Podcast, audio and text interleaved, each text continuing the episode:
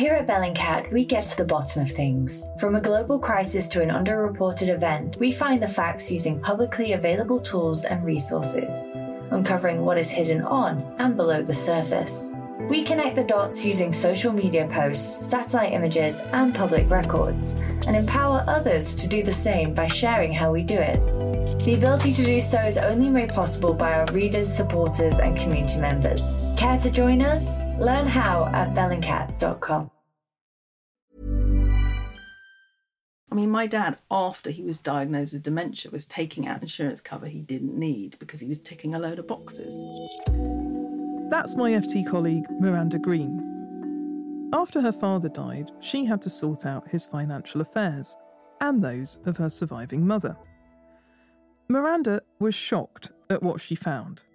Plenty of finance companies and insurance brokers appeared to have taken advantage of her father's vulnerability.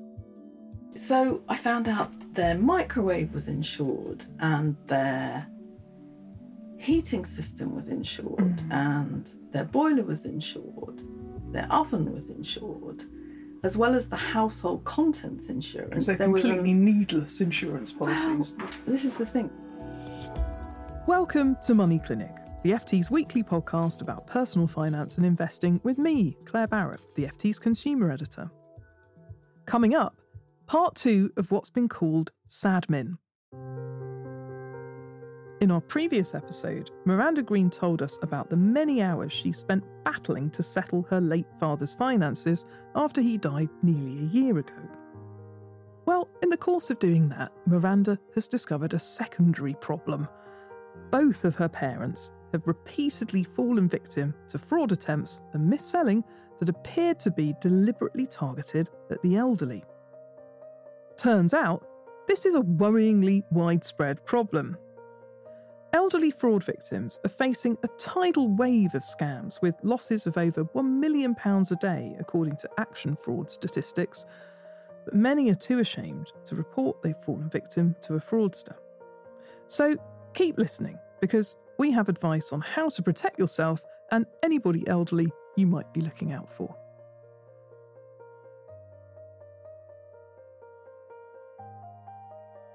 Miranda's dad died in December last year. For the last four years of his life, he'd been suffering with dementia. And when Miranda started looking through her father's bank statements, she could see all kinds of direct debits were being taken every month, and most of them had been running for many years. It wasn't immediately obvious what they were for. It took some sleuthing to find out that in the main, they were for insurance policies her parents had been persuaded to take out. I got very exercised at the beginning Hmm. because I thought, oh my goodness, these people, they've been selling old people products they don't need. Yeah, multiple useless insurance policies for Yeah. items in the home.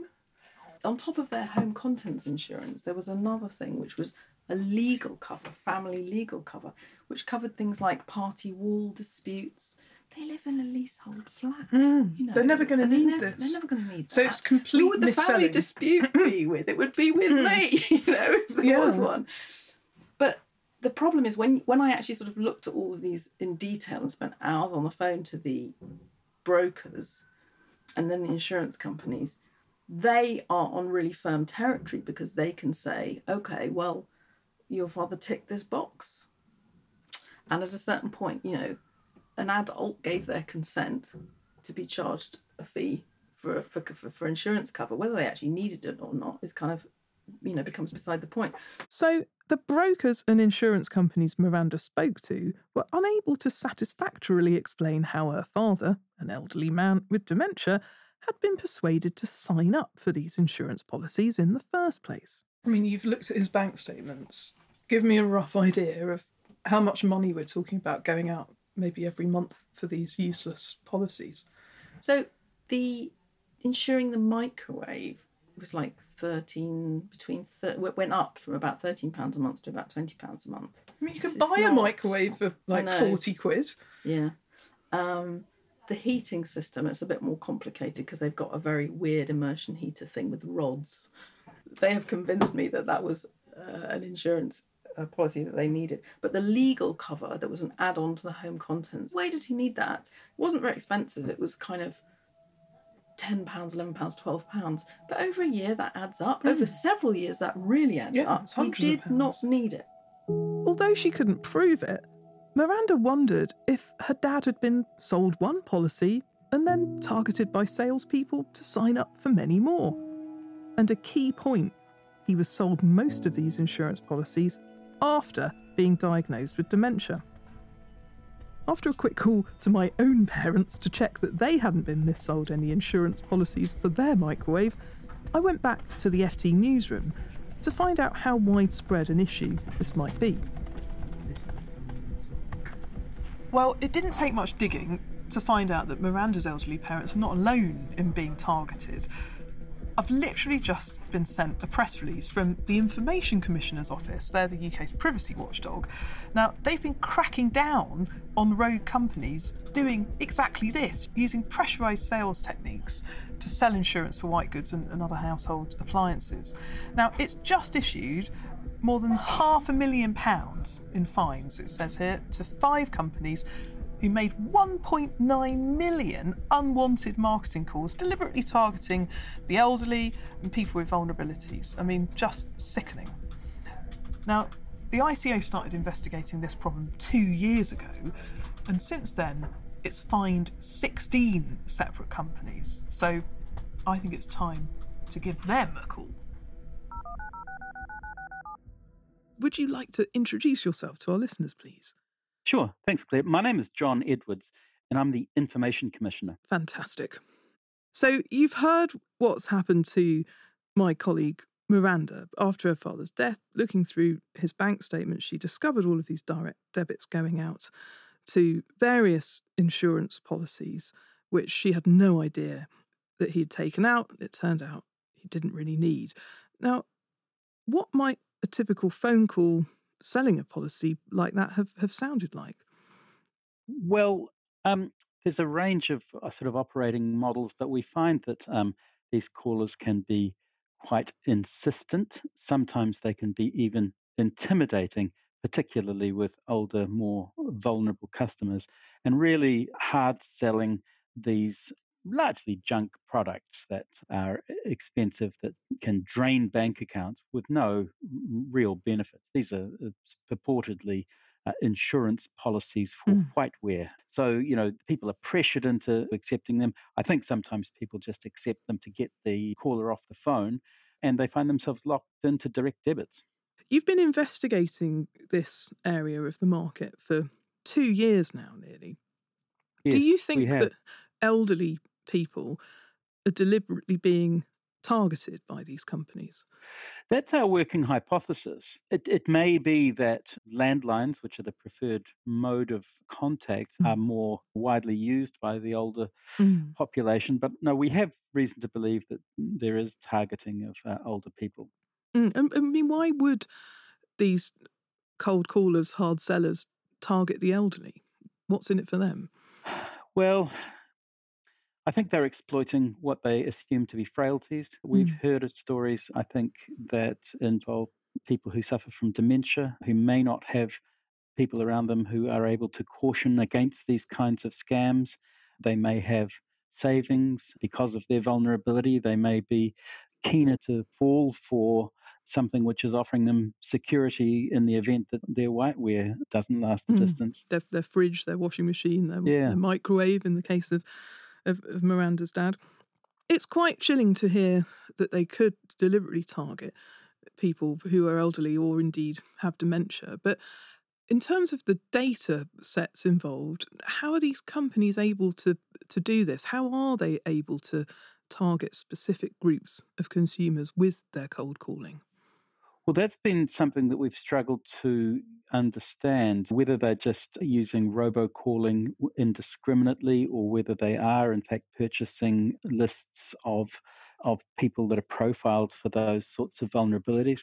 It does seem to us that there is some trade amongst these scammers of data so that if if they've managed to sell one product, then they'll come back. And we find, I think, as Miranda found with her father, that there's not just one deduction being made. There's a number of them, and that these pitches have been made and products sold uh, by a number of different outfits, that which may be linked or or may be uh, evidence of a trade in the data. It's really quite difficult for us to tell. Now, the main reason that you, as the information commissioner or the data watchdog, as some people call you, are able to take action against firms that do this are where there is evidence that they're calling numbers where there's been a registration from people saying we do not want sales calls. Could you explain a little bit about that to our listeners? Yes, anyone who uh, does not wish to receive unsolicited marketing calls or anyone who has a vulnerable person in their family is entitled to get in touch with the telephone preference service, the TPS, and go on their re- their register. So the TPS register is a do not call list, and if they're on that register, a telephone marketing company must screen their list against that register and must not call anyone who is on that. So we've been able to prosecute a number of companies and issued fines of over well, nearly one and a half million pounds in the last year and a half or so against companies which have routinely called people who are registered on the do not call register. Mm. Why aren't these fines larger? Are we giving enough of a deterrent to the companies who could see this just as a cost of of doing business when you look at the millions and of, of calls that, that they're making and, and the size of the fine that you're able to to enforce?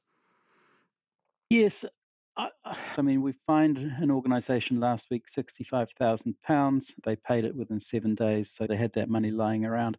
In other cases, we fine organizations and and literally put them out of business. They go insolvent. So we know that those have an effect. We recognize that this is a significant scourge, and uh, we are working with fellow regulators and with the government to try and uh, more effectively curtail these exploitative uh, and uh, predatory business practices. Mm. So, as John says, the government is trying to find a way of streamlining the fines that can be imposed for breaches of privacy. And he says that if the data agencies joined forces, multi million pound fines could be issued. Now, that really would be a deterrent. Back to John for an important last question. What would you say to people listening who are thinking, I want to sign up to the telephone preference service, or I am being targeted despite being signed up to the telephone preference service? How can I report this? What should they do? So, for the first group, I would say yes, definitely sign up uh, for the TPS. If they are signed up and are still getting calls, I hope that they will let us know at ico.org.uk. Now, we don't necessarily leap into action with each call because of the volume that we get. Unfortunately, as I said, this is a scourge. There is robocalling, there is international calling, there is uh, there are a number of challenges that we have. But every report that we have adds to our intelligence. So if we see a pattern of calls from a particular company uh, which is acting in a particularly exploitative way, we will prioritize that. We will go after them. We will prosecute them and we will find them. And we will occasionally, you know, ban the directors from uh, starting future companies. Thanks to Information Commissioner John Edwards, and you can find all of the links he mentioned in today's show notes. Well, I also got in touch with the Association of British Insurers. Its members provide most of the insurance for houses and homes in the UK. I put it to them that surely they must be doing something to help stamp this out. Here's what they replied Any actions that target and take advantage of vulnerable people. Whilst we can't comment on companies that are not represented by the ABI, our members work hard to ensure vulnerable individuals and their families are supported and to deliver the best outcomes for customers. We have published guidance on the steps firms can take to deliver the most suitable customer service and cater to individual needs, and our members have processes in place to ensure staff are adequately trained.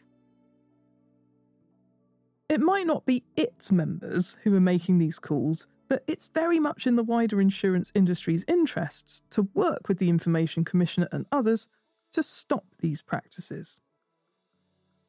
But let's go back to Miranda. Because it wasn't just needless insurance policies she discovered lurking in her parents' finances. She also came across another problem. Unfortunately, when somebody dies, the surviving spouse often becomes a sort of target for financial fraud, and we've had a lot of problems with that as well. So, alongside the sadmin for her dad, Miranda has now been sucked into a fresh problem trying to stop her surviving 89 year old mum from being targeted by fraudsters.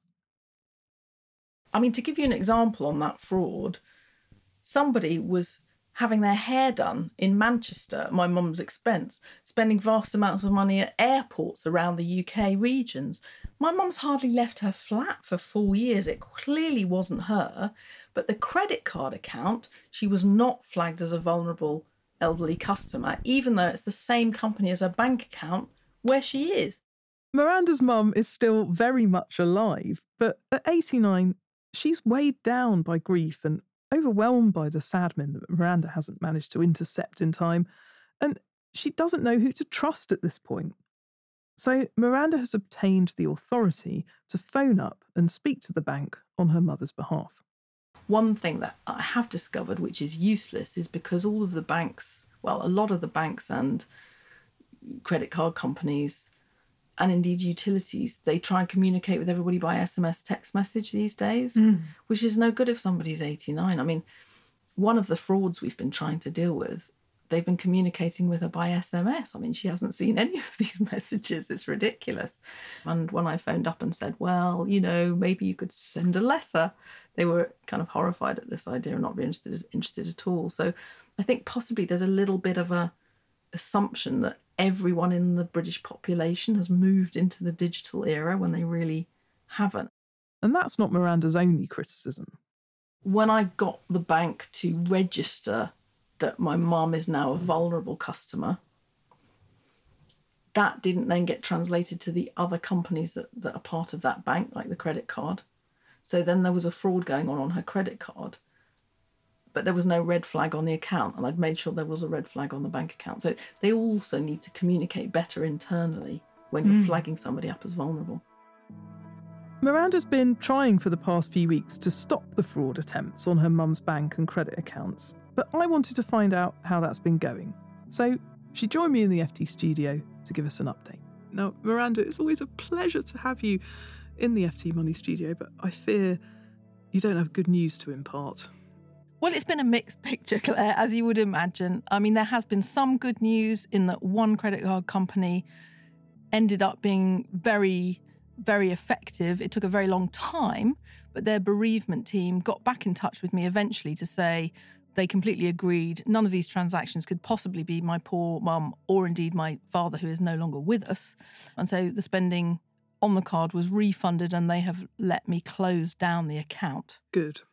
Another household name credit card company has not been so good. And in fact, really worryingly, there was a definite fraud on that account. And even so, after we froze the account pending investigation, they in fact reactivated the account without us asking for it to happen and sent out a new card, thereby reopening the potential avenue for fraud. And when I got in touch with them, they didn't even have her flagged as a vulnerable customer someone had ticked the wrong box and had her down as visually impaired. And so they were sending her what didn't look very secure to me. They were sending sort of floppy disks of audio statements, which of course anybody who, you know, wanted could have could have listened to. So we still haven't managed to shut that other account down, which is sort of therefore an ongoing point of vulnerability. Because for me, it's become a task of really trying to sort of shut off all possible avenues of any way that the fraudsters could get to exactly so keeping yeah. things as simple as possible mm. you know no random accounts no random cards flying around anything like that and also having it, her flagged as vulnerable with all these different institutions of whom i'm trying to sort of massively reduce the number and in fact there was then another fraud attempt against my mum which depressingly was somebody phoning up and pretending to be a police officer what? investigating one of the frauds so, of course, she listened to them and engaged with them on the phone because they knew that there was a fraud investigation. And they gave a fake crime number, a fake officer number, said they were from Hammersmith Police Station, kept her on the phone for absolutely ages. Luckily, she realised that was a fraud and phoned 999, gave them my details. They phoned me. We got the real police to come round and actually They actually came us. round. Yeah, we had really very nice local police team came round to talk to mum about it.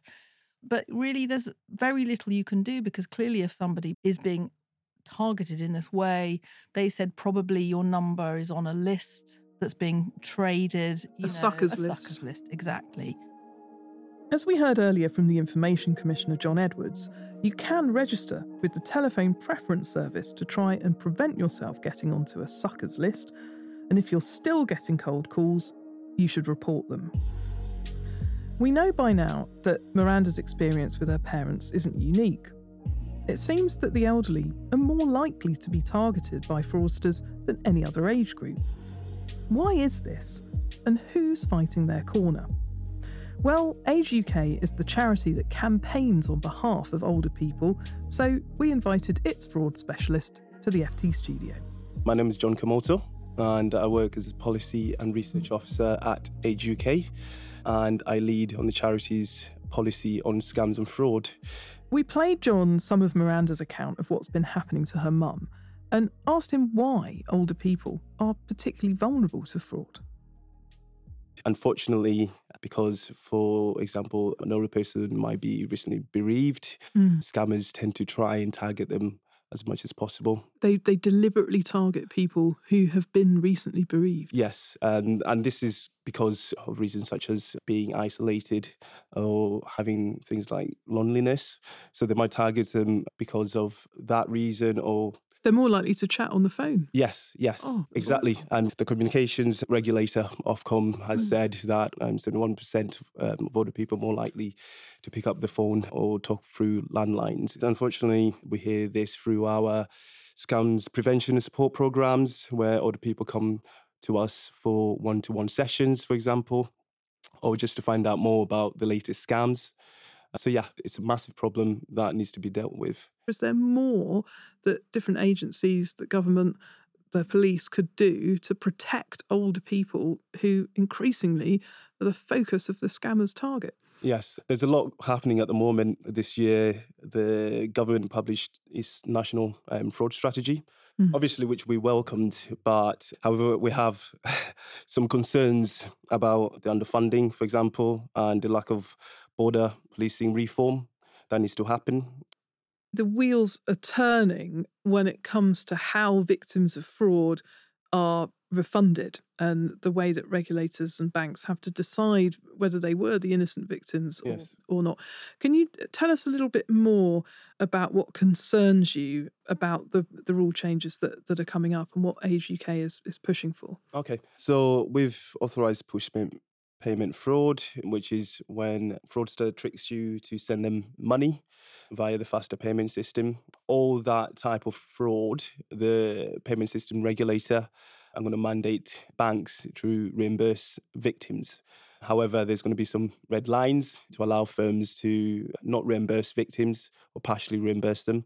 And one of them is uh, the warning signs that you might see when you're trying to send someone money. Those things in the app Yes, pop up the- those saying, exactly. when who's this payment for? Yes, exactly. Have you been asked to make it? Exactly. And our problem is because we know that fraudsters tend to socially engineer their victims into doing that. Um, they will coach them each step. Every every pop up that comes up, they'll think of Exactly, a reason why they exactly, should ignore it. Exactly. And one of the red lines is that if the customer um, gets the warnings saying that the payment might be likely sent to a fraudster, and you if, if you overlook that, then you might not get reimbursed by the bank. However, the victim's not acting voluntary here; they've been coerced into doing so. We're not happy that that's going to be allowed for banks to then say that the person is is grossly negligent. So yeah, we want the regulator to think again about that and possibly change their plans. What specifically would Age UK like to see to help protect more elderly people from falling victim to these kinds of crimes? We would like to see more measures applied to tech companies and telecommunications companies, because, for example, we've authorised push payment fraud. Um, Seventy-eight percent of that originate from either social media Mhm. or yeah other platforms. Also, eighteen percent comes from telecommunications companies. So, for example, Texts. texts exactly Links in texts. Exactly. Never believe a link in a never text. Never do. Please never Start do. from the position that it's Exactly. a fraud exactly. So work backwards. we would like to see more measures applied to them. Right now, the government are trying to do a voluntary charter, but we already saw that with the banks. That didn't work. Now, finally, on prevention, I mean, people who are listening, whether they're old or young, what are the things that we can do either for ourselves or for our parents to help minimise the risk of them falling victims to these horrific crimes? Well, I think one of the main things in terms of trying to minimize fraud as a crime is talking about it. We hardly talk about it because we think, oh, because I was a victim, therefore I might be stupid or they might see me as gullible. And in terms of older people, it takes on a new form because they might think, okay, if I tell my son or daughter, they might think my mental capacity is going down, therefore my financial freedom, I might lose that. They might want to take over exactly, my affairs. Gosh, exactly. So yeah, there's there's a new kind of like um well So really, your mum and dad could have been defrauded, and they're too embarrassed to tell you, Exactly. son or daughter. and unfortunately that's the truth. Yeah. And finally, is there anything else that John advises?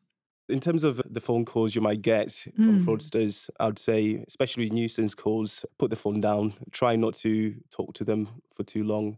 If you're being called for any financial service or product, I'd say put the phone down and uh, don't try and talk to the Just start from the assumption Exactly. if they're calling your landline, if you're on the telephone preference service, you shouldn't be getting these calls. No. It's bound to be somebody with designs to trick you on your cash. Yeah, yeah. That was John Komoto from Age UK. Well, this might be the end of today's show, but I can promise you that the FT's reporting of this story and what more can be done to protect the elderly will continue. Now, coming back to Miranda, who's with me in the studio, you've been so willing to share your family's deeply personal experiences of these problems in order to raise awareness. So, I'd like to give the last word to you. Thank you, Claer. I mean, well, for me, it has been a bit of a hellish aspect of losing my dad, I must say. Dealing with these problems is worrying and it, quite frankly, gets in the way of grieving. And that's what mm. a lot of FT readers pointed out when they got in touch with me about the Sadmin column of, originally. I think, you know, fraud is really the modern crime. It's mm. a huge problem. It's really kind of a campaign of fear against the elderly and vulnerable because they don't know who to trust. Mm. And we need policy people, law enforcement, the entire financial industry as well to really pull their finger out.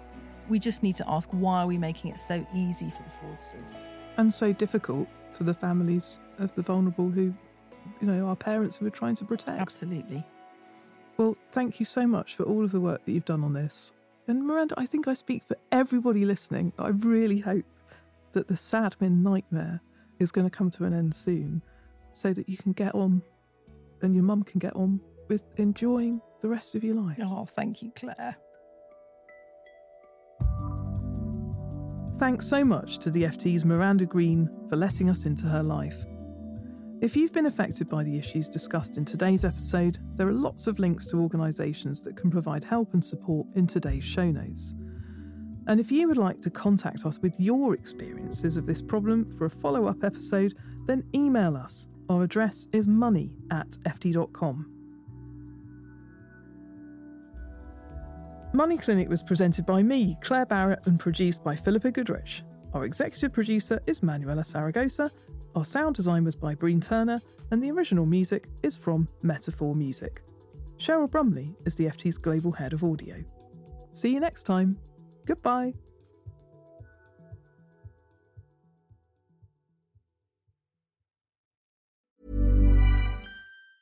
Hey, it's Danny Pellegrino from Everything Iconic. Ready to upgrade your style game without blowing your budget? Check out Quince. They've got all the good stuff shirts and polos, activewear, and fine leather goods, all at 50 to 80% less than other high end brands. And the best part? They're all about safe, ethical, and responsible manufacturing. Get that luxury vibe without the luxury price tag. Hit up quince.com slash upgrade for free shipping and 365 day returns on your next order. That's quince.com slash upgrade. Here at Bellingcat, we get to the bottom of things. From a global crisis to an underreported event, we find the facts using publicly available tools and resources, uncovering what is hidden on and below the surface. We connect the dots using social media posts, satellite images, and public records, and empower others to do the same by sharing how we do it. The ability to do so is only made possible by our readers, supporters, and community members. Care to join us? Learn how at bellingcat.com.